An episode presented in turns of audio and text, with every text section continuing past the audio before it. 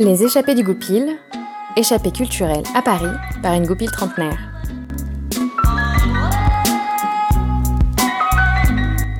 Échappée numéro 49, deux mois. On m'a recommandé ce film en me disant Ça va te plaire, il y a de l'amour et des chats.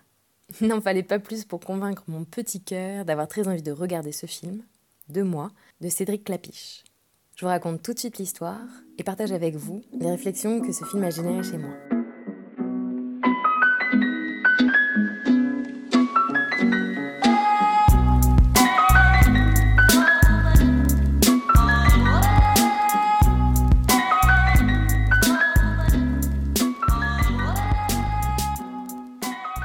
Rémi montre des signes dépressifs. Mélanie ne va pas beaucoup mieux. Ils entament chacun une thérapie pour se sortir de là. Ils sont voisins d'immeubles, et pourtant ils se croisent régulièrement sans se voir, tout englués dans leur mal-être respectif. Et le film, c'est finalement cela. Un magnifique chassé-croisé de ces deux individus qu'on s'en fait pour se rencontrer. J'ai aimé ces plans où on les voit tous les deux sortis sur leur balcon sans jamais se voir. Ils sont là, si proches, il aperçoit la fumée de sa cigarette à elle, elle ne se doute de rien. Ou encore lorsqu'elle entend la chanson à travers la cloison qu'elle écoutait quelques minutes auparavant.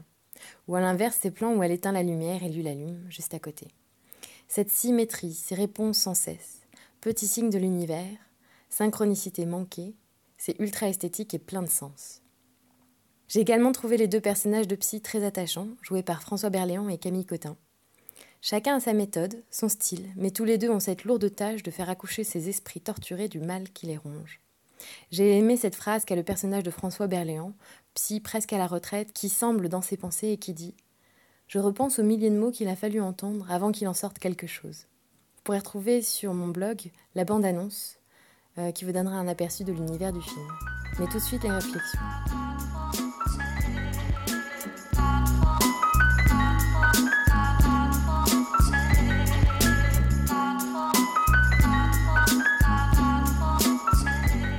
Comme je vous le disais, j'ai été touchée par les deux psychothérapeutes qui ont chacun leur style.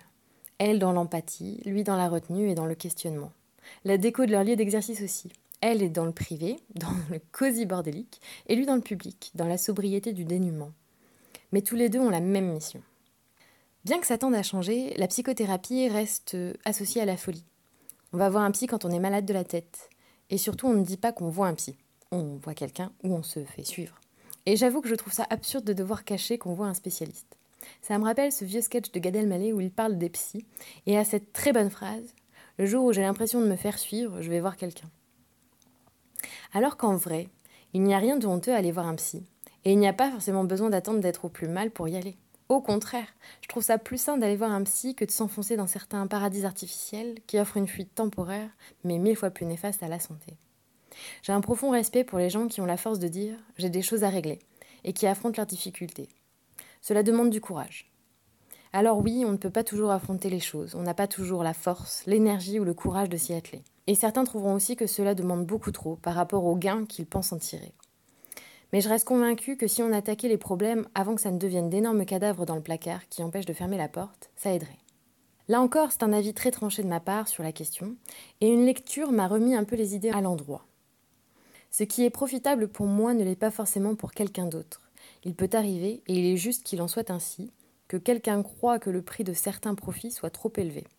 Il est permis à chacun de décider du prix qu'il est prêt à payer en échange de ce qu'il reçoit.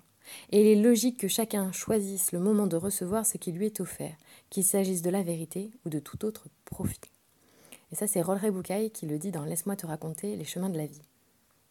Quoi qu'il en soit, si un jour la question se pose, il existe des dizaines et des dizaines de types de thérapies, de formats, d'écoles et de courants. Aussi, certains fonctionneront mieux avec vous que d'autres.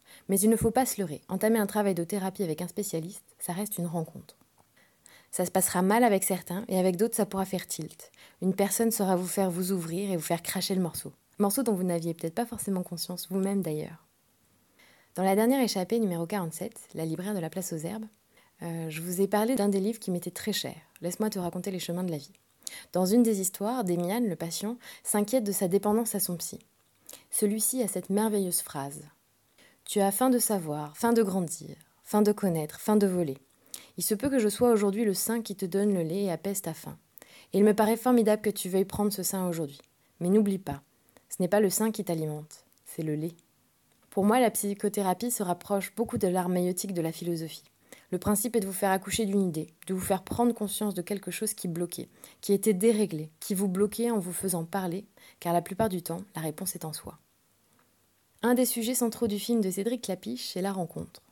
Enfin, dans le cas présent, l'absence de rencontre entre les différents personnages. Ils se croisent mais ne se voient pas.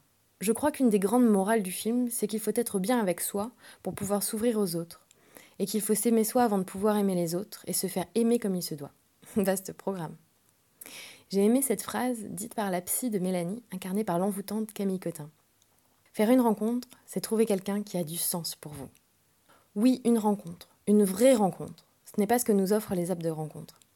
Mélanie teste les applications mobiles qui lui proposent de nombreux profils, qu'elle like, avec qui elle match et qu'elle voit. Mais comme elle le dit, elle voit l'homme, passe la soirée, voire la nuit, avec, pleine d'envie, d'excitation. Mais le lendemain, plus rien. Tout est mort à l'intérieur d'elle. Judicieusement, sa psy lui demande si cet homme lui plaît et si c'était une vraie rencontre. Et c'est vrai qu'on a trop souvent tendance à confondre. Une vraie rencontre, c'est quelque chose qui nous surprend. C'est le feeling qui passe, c'est une connexion instantanée qui se crée. Et cela peut être une vraie rencontre amoureuse, mais aussi amicale ou professionnelle. Parfois on rencontre des gens et paf, il y a quelque chose qui se crée. J'ai en tête plusieurs exemples de ma vie personnelle. Dans ma vie associative, une jeune femme est devenue en l'espace de très peu de temps une sorte de petite sœur à protéger. Ou encore lors d'un séminaire où j'ai ressenti une profonde admiration envers un grand directeur de ma boîte qui a échangé avec moi sur des sujets pro, loin du small talk que peut générer ce genre de rencontre. J'en suis ressortie avec l'impression d'avoir rencontré un mentor.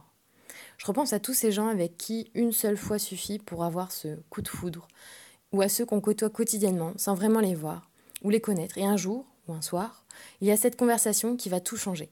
C'est comme si vous les voyiez pour la première fois. Et là, la mayonnaise prend. Et c'est le début d'une grande histoire, amicale, fraternelle, professionnelle ou amoureuse. L'autre thème abordé dans le film, c'est le droit au bonheur. Quand on se l'interdit, on se prive de toutes les rencontres que nous offre la vie. Comme vous le verrez dans la bande-annonce, les deux psys vont le dire. Vous avez droit au bonheur. Comme si ce n'était pas quelque chose de dû. Souvent, on s'enferme dans une perte dont on n'a pas fait le deuil. Décès, deuil, départ d'une patrie, perte d'une langue. Toute forme de perte doit passer par un processus de deuil pour être digérée. Ou comme le dit la psy de Mélanie, le deuil, ce n'est pas faire sans, c'est faire avec, sans que ça soit un fardeau à porter. Bien souvent, on reste coincé dans une douleur liée à une perte. On a ce poids, on le porte et on ne peut pas avancer car c'est bien trop lourd. Alors, petit rappel des phases du deuil. Choc et déni, on ne croit pas à ce qui vient de se passer. Douleur et culpabilité, on se sent responsable et on souffre de la perte devenue bien réelle. Colère contre l'injustice qui s'abat sur nous. Marchandage, et si on pouvait changer les choses en faisant quelque chose d'extraordinaire? Dépression et douleur. Bon, bah là, c'est la partie paglope. Hein. Reconstruction.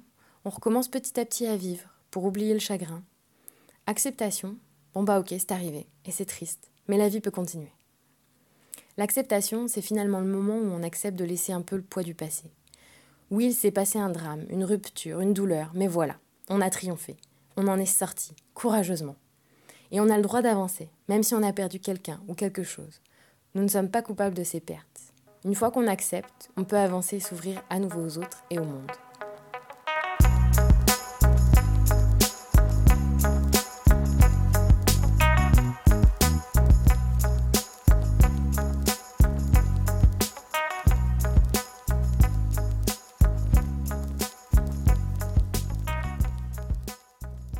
J'ai adoré ce film. Il est très beau dans son histoire, dans son message, dans sa mise en scène. J'ai aimé les contrastes et les ressemblances. J'ai aimé ce balai entre les deux personnages qui ne font que se croiser. Ce film est une pépite. Loin du vulgaire feel-good movie, il instille une ambiance lente, mais chargée et positive. Avec une bande-son finalement assez simple, à part cette magnifique chanson ô combien puissante de Gloria Lasso, Histoire d'un amour. J'en tire plein de très beaux messages d'espoir, d'amour, de confiance dans la vie, où on vous incite à ne pas avoir peur de toucher, de vous approcher des choses, des gens, de la vie. Je vous laisserai sur cette poétique citation pour que les deux mois soient nous, il faut que les deux mois soient soi.